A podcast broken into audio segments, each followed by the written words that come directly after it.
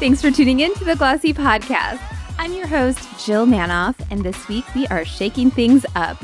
Joining me is Danny Parisi, Glossy's senior fashion reporter and host of our Week in Review podcast, which hopefully you're checking out every Friday. What's up, Danny? Hello, Jill. Thanks for having me on. Excited to chat. Today, we are tackling a year in review, breaking down the biggest fashion stories of twenty twenty-one. That includes resales boom, digital fashion's rise, and brands' new openness to getting in bed with competitors. We'll also be sharing our personal picks from the year's news stories because, of course, we like to have our fun. So, Danny, you mm-hmm. are, I would say, the in-house expert on all things resale. I'm calling it resale's big year. Would you? What do you have to say about that? Would you agree?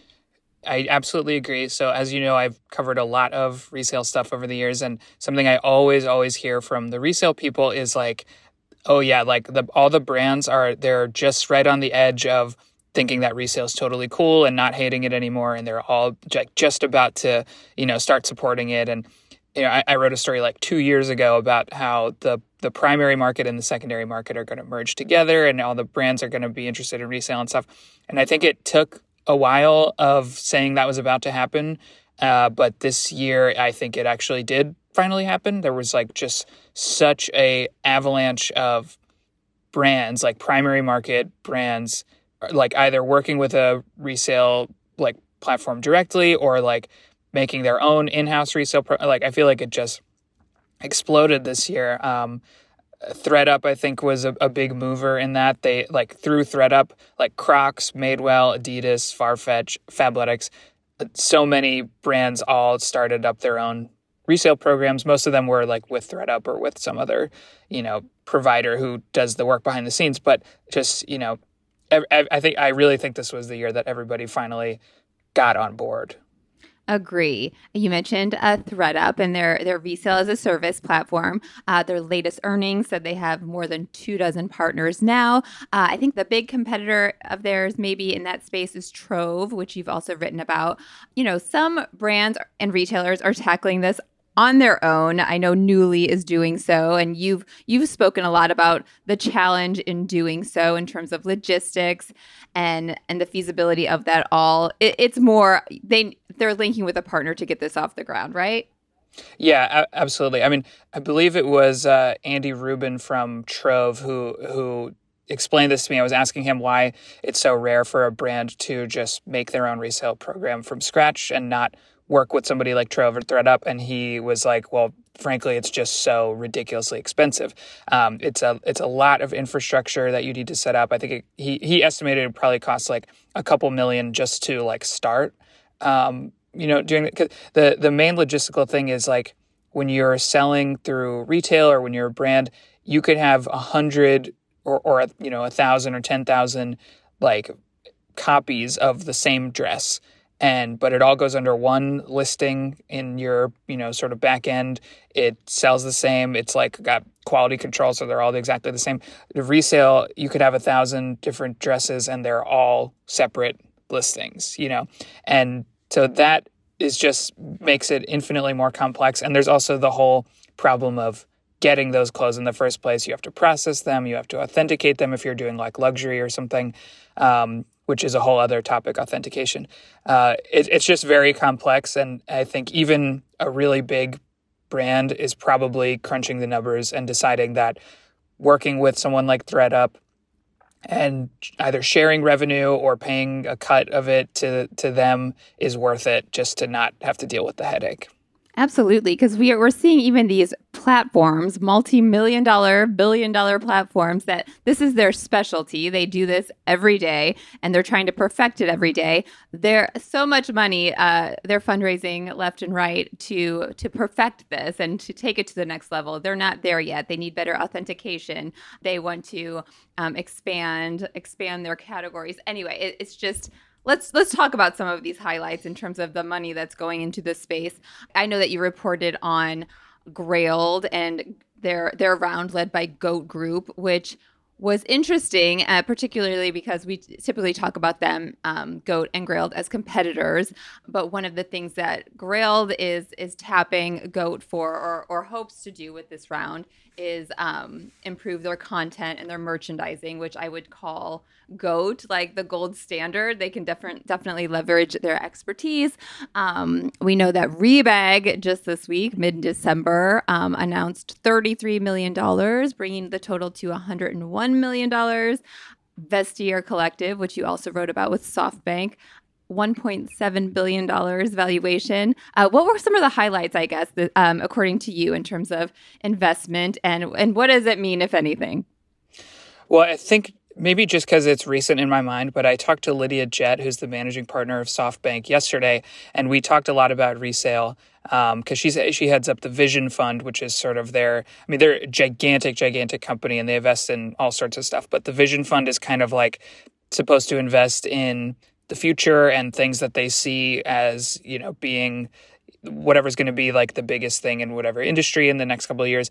And so she said that on the one hand, they don't like to spread out their bets, and they don't like to bet on an uncertainty. And so she said part of the reason they poured so much money into Vestiaire Collective, um, I think it was four hundred million dollars, was because they were already an established leader in that space. And I think that's true. Like you said, they're w- worth one point seven billion dollars, especially in luxury and especially in Europe. I think they, they're they're a huge leader.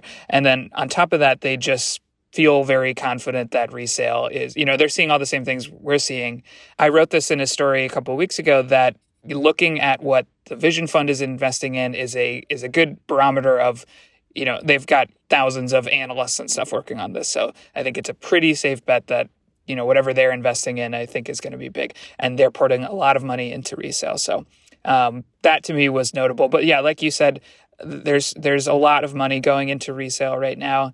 Rebag, I think, is really interesting since they are, they've done a lot, like not just for themselves, but for resale and bags in particular, like across the whole category. They, they have that thing, Claire, that's sort of like a, supposed to be a platform agnostic, just valuation tool for all handbags.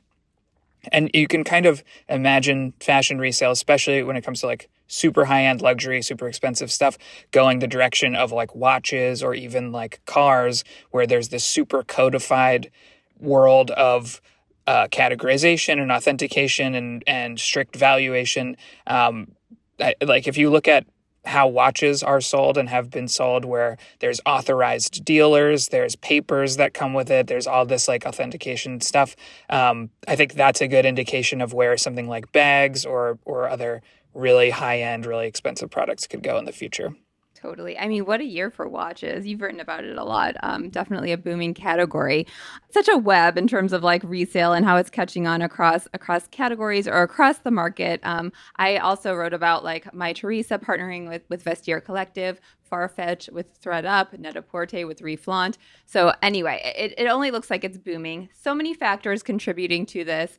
Um, I would say Gen Z and their um, their affordability, priority, and also um, sustainability. Consumers kind of tightening their budgets during the pandemic, also investing in classics that won't go out of style. You don't have to wear the trend here and now.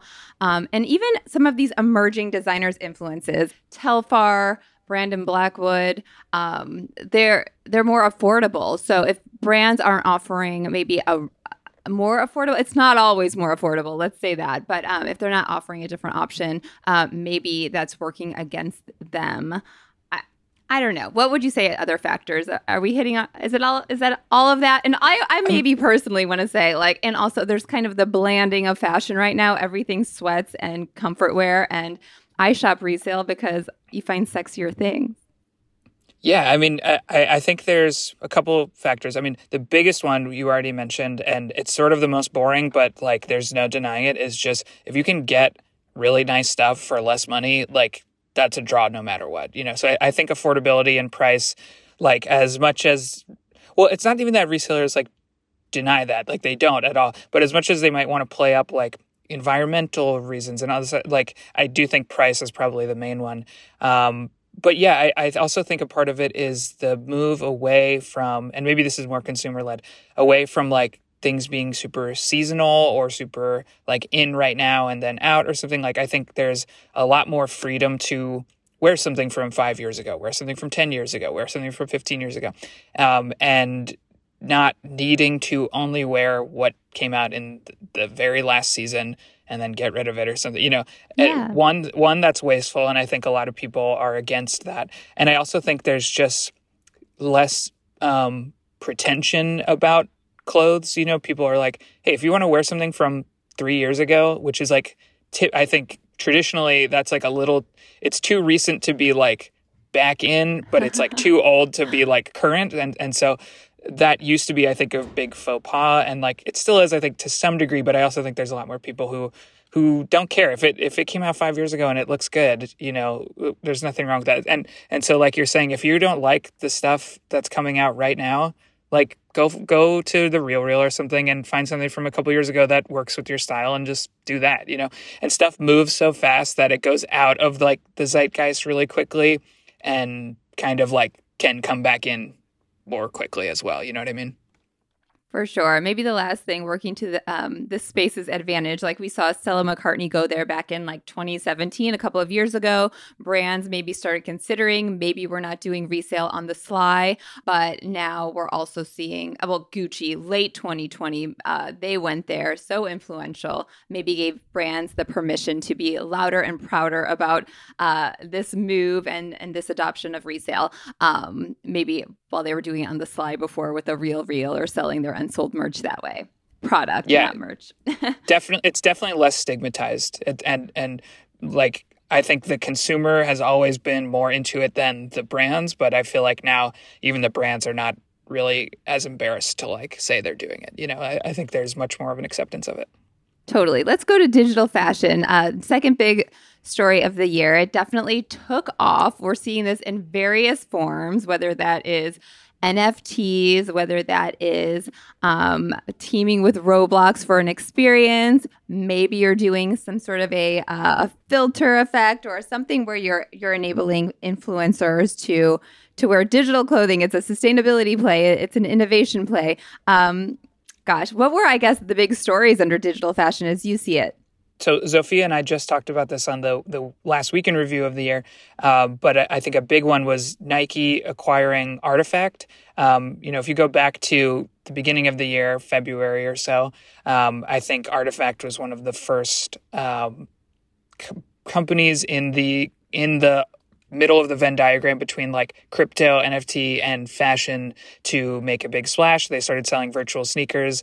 They've they're like less than two years old, and they've already ballooned so much in, in price. And to go from, you know, being brand new a year ago to being acquired by Nike, you know, less than two years later is, is a pretty big deal. Um, also, side note, I did not realize that I was saying Artifact wrong. It's spelled R T F K T, and I thought it was something completely different. I know, you're very... blowing my mind. I was like, it's Artifact. It's Artifact, and I'm glad I looked it up because I was fully going to call it rat fucked. Like, to be honest, that's what I thought it was.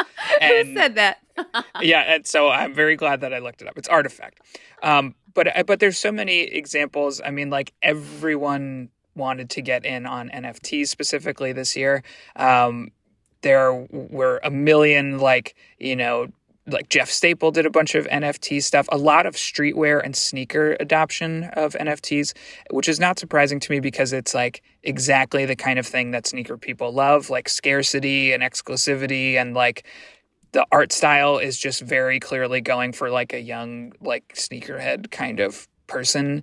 Um, so I, I don't think it wasn't surprising to me that streetwear and, and that's like kind of world embraced it faster, followed closely by luxury, which is always kind of like trying to chase whatever sneakerheads are into. Um, so, so that's sort of how I saw the the um, the arc of it. You know, it started, I think, at the end of twenty twenty. It was like just starting to bubble up in like the sneaker kind of world. Beginning of twenty twenty-one, it exploded. There was um, not fashion, but that guy Beeple like sold the sixty-nine million dollars N F T, and even though that's art, it's uh, still, I feel like there's a lot of crossover between streetwear and like street art, like people like Takashi Murakami and and um, Cause and stuff like that. All those things like sell huge on StockX and, and stuff like that. So even though that's not fashion, I still count that as part of that kind of world. And then now, less than a year later, like every mainstream brand and, and like giant corporation is all trying to do it. So um, that's sort of the, the trajectory as I've observed. Totally. I mean, it's, I think it's bigger. Uh, there are bigger, I guess, opportunities or maybe not so, but I keep I keep comparing it to like twenty twenty-one. For twenty twenty-one, the metaverse for fashion is what TikTok was for twenty twenty, in that particularly our coverage and, and how brands are interested in, in the content and in discovering what other brands are doing. Like, should I be doing this? Should I go be going there? I want to know about strategies. Our stories on the metaverse, it, it was very much about like TikTok last year, where it was like everybody's reading it, really like latching on to strategies and wanting to learn more. Gosh, I talked to uh, Christina Wouton from Roblox, and she was it was an- another example of Gucci going there early, and um, she kind of called them out as somebody that did it right, in that um, they brought an experience, their Gucci garden, to the space, and it was an opportunity to to explore the brand, uh, buy skins. They teamed with a um, a Roblox creator, and something, it just stood out in her mind. It had twenty million. Um, I don't. It was only a two week initiative, so they had twenty million. Do you call it viewers, gamers, people that users, that, users yeah. that took part in that? But yeah, they're always forward. Rebecca Minkoff, I think you wrote about back around her her um, fashion show. I think it was in February. Um, released N F Ts, which again, she always tries to do something innovative and forward, timed with that fashion show. So you know, the the innovators are going there. Um, it's only a matter of time before everybody else, I guess, trickles in. And um, one thing that we're also seeing is that everybody's kind of tiptoeing in. I mean, mm-hmm. um, where they're doing something that's physical and digital at the same time, um, as part of a big grand release, whether that's, yes, um, physical merch that that reflects the the digital skins, and you can get it both ways. Or I saw an, an interesting thing. Alpha Industries, who is behind all of the the official, I would say, military gear um, for for decades and decades. Um, now they're doing fashion, fashion a fashion brand, um, but they're linking with oh my gosh, Call of Duty. I couldn't think of it. Um, where um, they're within the game, but also you have to buy their coat or their jacket. There there's a product that's linked to it to uh, I guess get the info or get the the S K U or get the, I don't know, digits to to be able to go on to the next level. And it, it comes from an actual product I R L. So that was an interesting play to me. Yeah, definitely. I mean, something I think about with the metaverse, and and I know it's like early days, like you said, everyone's tiptoeing into it, but the what what I feel purely based on just instinct is that I don't want to use a metaverse that the only purpose of its existence is just for me to like buy stuff. And so something like Roblox, which is like a game first, you know, people use Roblox because there's stuff to do in it. There's, it's like, or Fortnite is a good example. Like the reason hundreds of millions of people play Fortnite is not because they're like, wow, I can't wait to like interact with my favorite brands and purchase, like, you know, they play Fortnite to play Fortnite. And then on top of that, there is, you know, this ability to, you know, you can monetize that. But, um, So so places like Roblox or Fortnite to me have so much more promise than like, you know, a generic like metaverse that purely exists to just like buy stuff and walk around. Yeah. Um, and, and, and I feel like I've seen some of those that I think really are misguided, because there there was something called Second Life from years ago, which I think is still running, that was sort of an early version of this, and that it was a game, and it was sort of billed as a game because like the metaverse didn't really exist, but it's kind of you, you just sort of walk around and like talk to people, like there's not really much of a game to it. And so much like metaverse stuff I see coming out now, I'm like, why would I use this? Like what right. is the what you know what I mean? There was um a there was an interview that um I'm gonna forget who the journalist was, but um, with someone from Facebook, and they conducted the interview in the metaverse, and it was like two cartoony avatars like sitting at a desk, like talking to each other. And I'm like, why don't you just call somebody.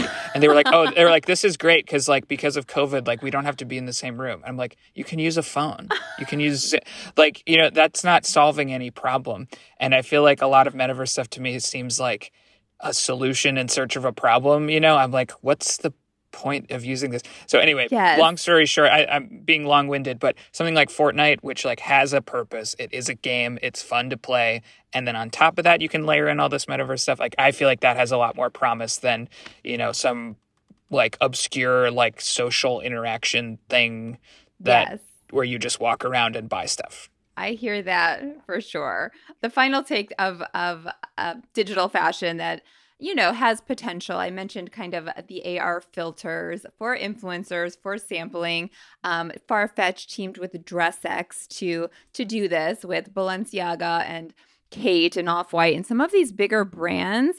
Um, DressX we just featured in our Glossy fifty. Um, there's definitely opportunity there for brands. Right now, if you go on their website and you click down on designers, really those feature that you can buy a digital look and wear it maybe on, on a platform. Um, it's it's designers that are, I guess, digital designers. It's not, you won't see like a Balenciaga there now, but there's definitely, you know, potential in that space. I think that's where it will go. Last but not least, brands got unexpectedly chummy with each other. um, tell mm-hmm. me some of the highlights that you saw there. Yeah. So, okay. So uh, I'm going to tell you one that I think is, again, just because I wrote a story on this recently, it's it's on my mind. But um, we, I think in one of our first Week in Review episodes, you and I talked about Fendachi. You know, that was the Fendi Versace crossover from, I think, September. It was a big deal. Everyone was really excited. I, I think it was technically was called like The Swap, and Fendachi was just sort of the nickname for it. But it was like Fendi designed by um, Donatella Versace and Versace designed by Kim Jones. They sort of traded there. And what was notable at the time is that these are like different companies, and, and more notably, they're owned by different like gigantic luxury holding companies. Um, and I think it's much more common for like the creative people at these brands are very chummy. They're, they have no problem working together, but they're Their parent companies are much stricter and, and much more um, unwilling to like do fun stuff like this. And so, again, maybe just because this is on my mind, I was thinking about how how much control and influence the creative director at a modern luxury brand has, and how I think if this was if it was up to the C E Os entirely, a collaboration like that probably wouldn't happen. But Kim Jones and Donatella Versace know each other; they respect each other, and and I'm.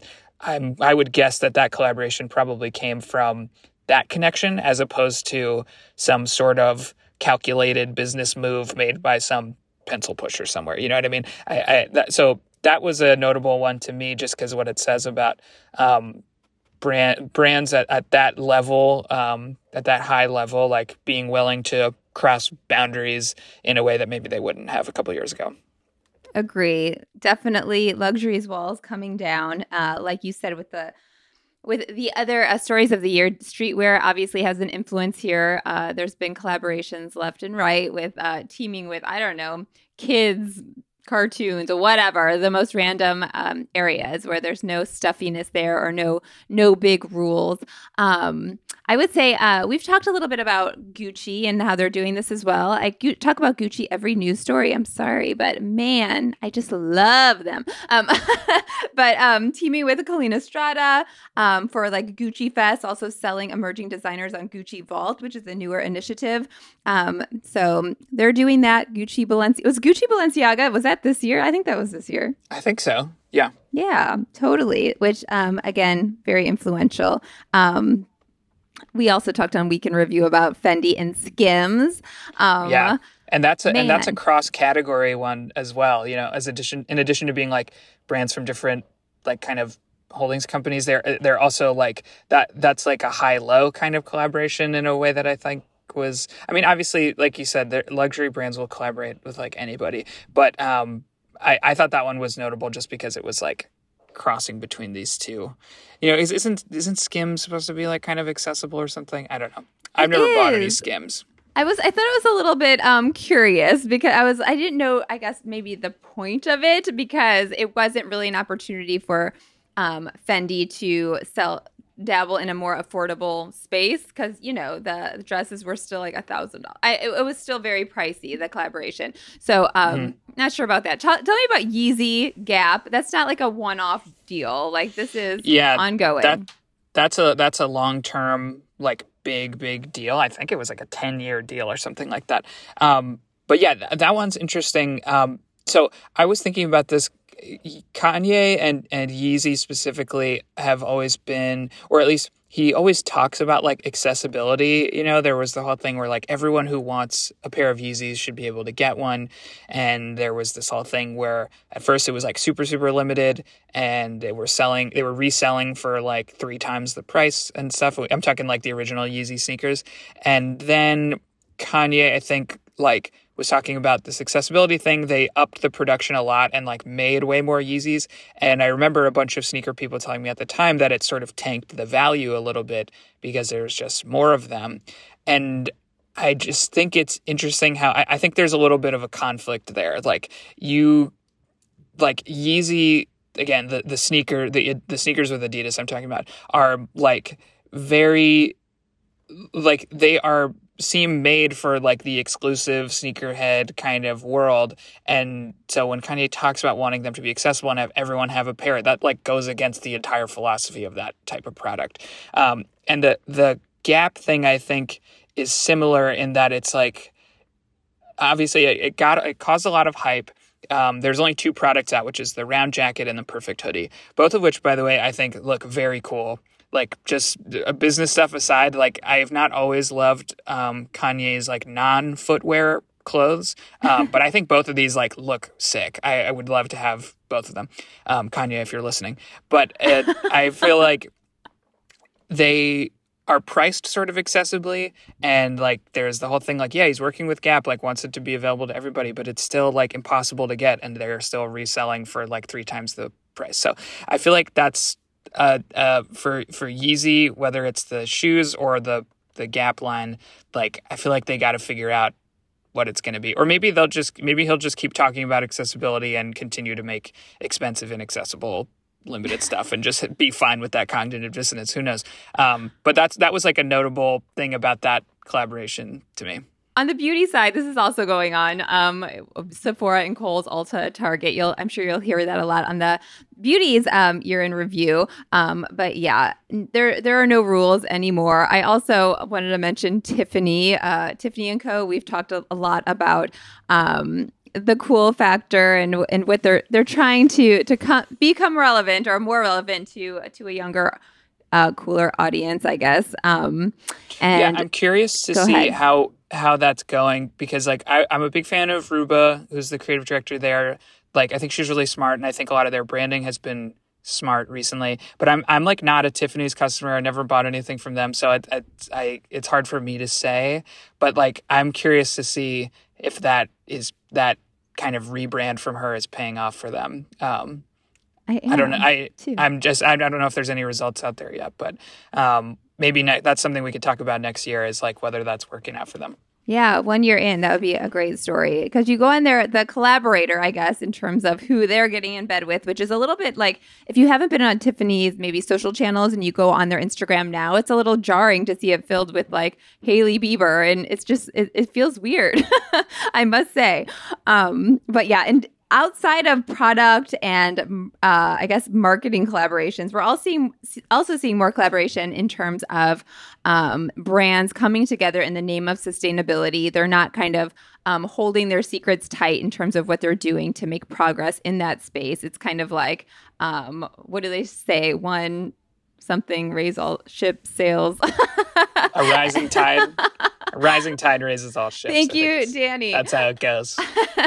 We also had um, Dao Yi Chow from um, Public School um, on our Glossy fifty and really talking about how designers came together in the name of a cause, which was um, it was so important and crucial this year. Um, Stop Asian Hate, where Prabal Gurung and Philip Lim. Um, there's just more collaboration and it for good. Um, and we talked about that last year with Um, I think it was Brian Berger who brought um, brands together in terms of um, kind of a I don't know, pandemic. They had like a support group kind of like, um, yeah, yeah, like a support group kind of thing. They would meet on Zoom, like he, he and a bunch of other uh, D T C brand founders and stuff. I was also thinking, speaking of Glossy fifty, I talked to Hannah Kajimura, who's the head of sustainability at Allbirds. And a lot of times I talk to brands and they like have some program that they're working on and they're like, we want like every brand to use this thing we're making. And a lot of times it's like, okay, no brand is going to use your thing. Like they want to use their own thing. Um, but the Allbirds has a, they print the carbon footprint of every like product that they make on the product. So if you buy a pair of All, Allbirds shoes, it has the carbon footprint in it.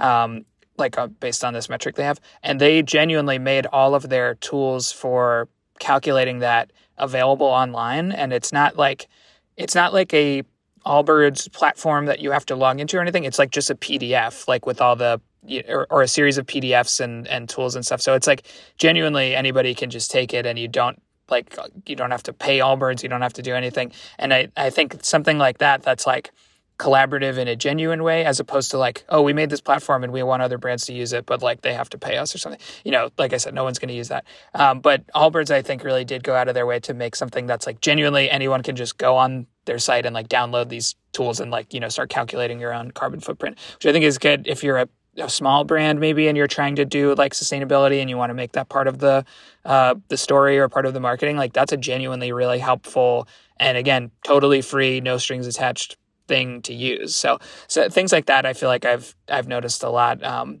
and, and I think the pandemic just made people a little more open to just working together and not having it be a big deal. Let's move on. So much collaboration there. So we're going to talk our fave stories to kind of end with a bang. What, what was sexy to us this year? What got us excited? Uh, what would you say? So I, I'm going to pick a sort of out-of-the-box one, but then I will explain why I think this is notable. In September, um, I got a tip from actually uh, another uh, reporter at Digiday, Max Willens, um, who told me that the Wirecutter, which is the New York Times sort of product review, consumer recommendation kind of publication, had a job posting for a style editor. Um, interesting, because they mostly, I think, are known for reviewing tech and kitchen stuff and, you know, thing, more technical kind of things like that, but had never really done a lot of fashion or style. Um, and so I got in touch with them and it turned out actually they were, they were and are putting a lot more investment into style and fashion coverage. Um, they, they're hiring people to do it. They've been, they've had a sort of, they soft launched a style section on the Wirecutter's site um, a couple months before that, um, I think over the summer. And uh, so we just talked about how they observed this strong desire among their readers for scientific kind of reviews of of clothes, um, which I think is Gen- generally kind of hard to do because it's so subjective. And, and that's one of the, re- they told me that like, that's one of the reasons they had kind of steered clear of it in the past is because it's a lot easier to review like headphones than it is to review a dress or something. But I think it speaks to the fact that a lot of people, especially younger consumers, I think like want like genuine, like sort of detailed knowledge of like how something is made. And like, so one of the things Wirecutter did was they reviewed the the Good American, like one size fits all jeans, um, and, and like had like some objective, quote unquote, like as objective as you can be, uh, analysis of like how these jeans actually fit.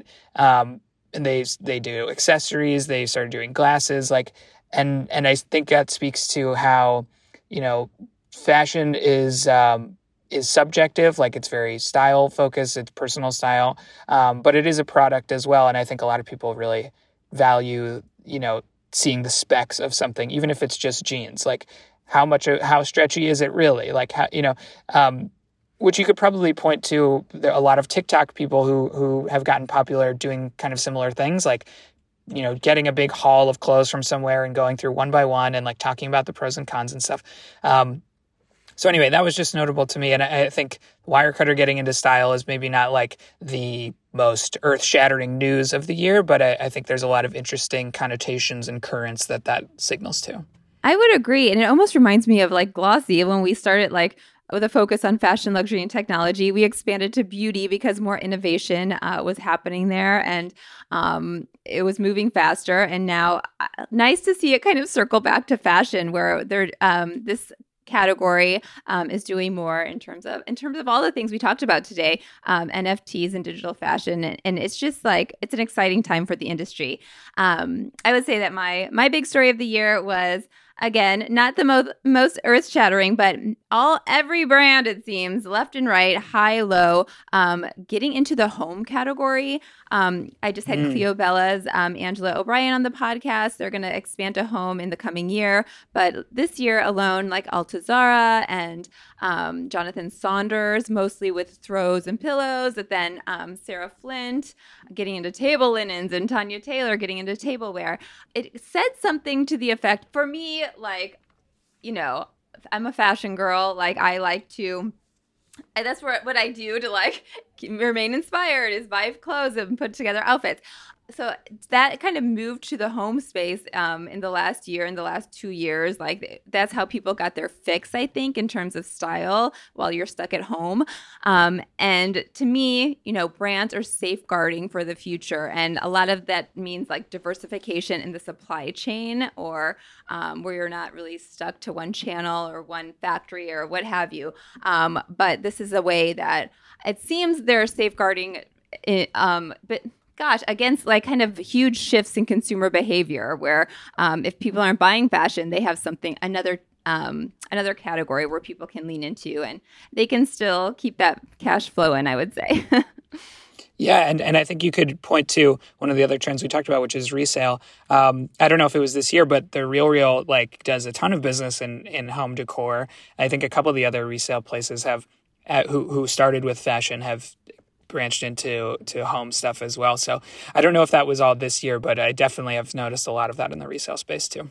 For sure. Well, if we're going to stay home, it better look good. Anyway.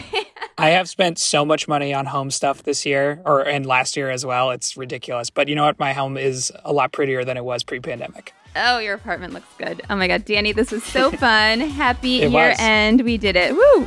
Thank you, Jill, and thanks for having me.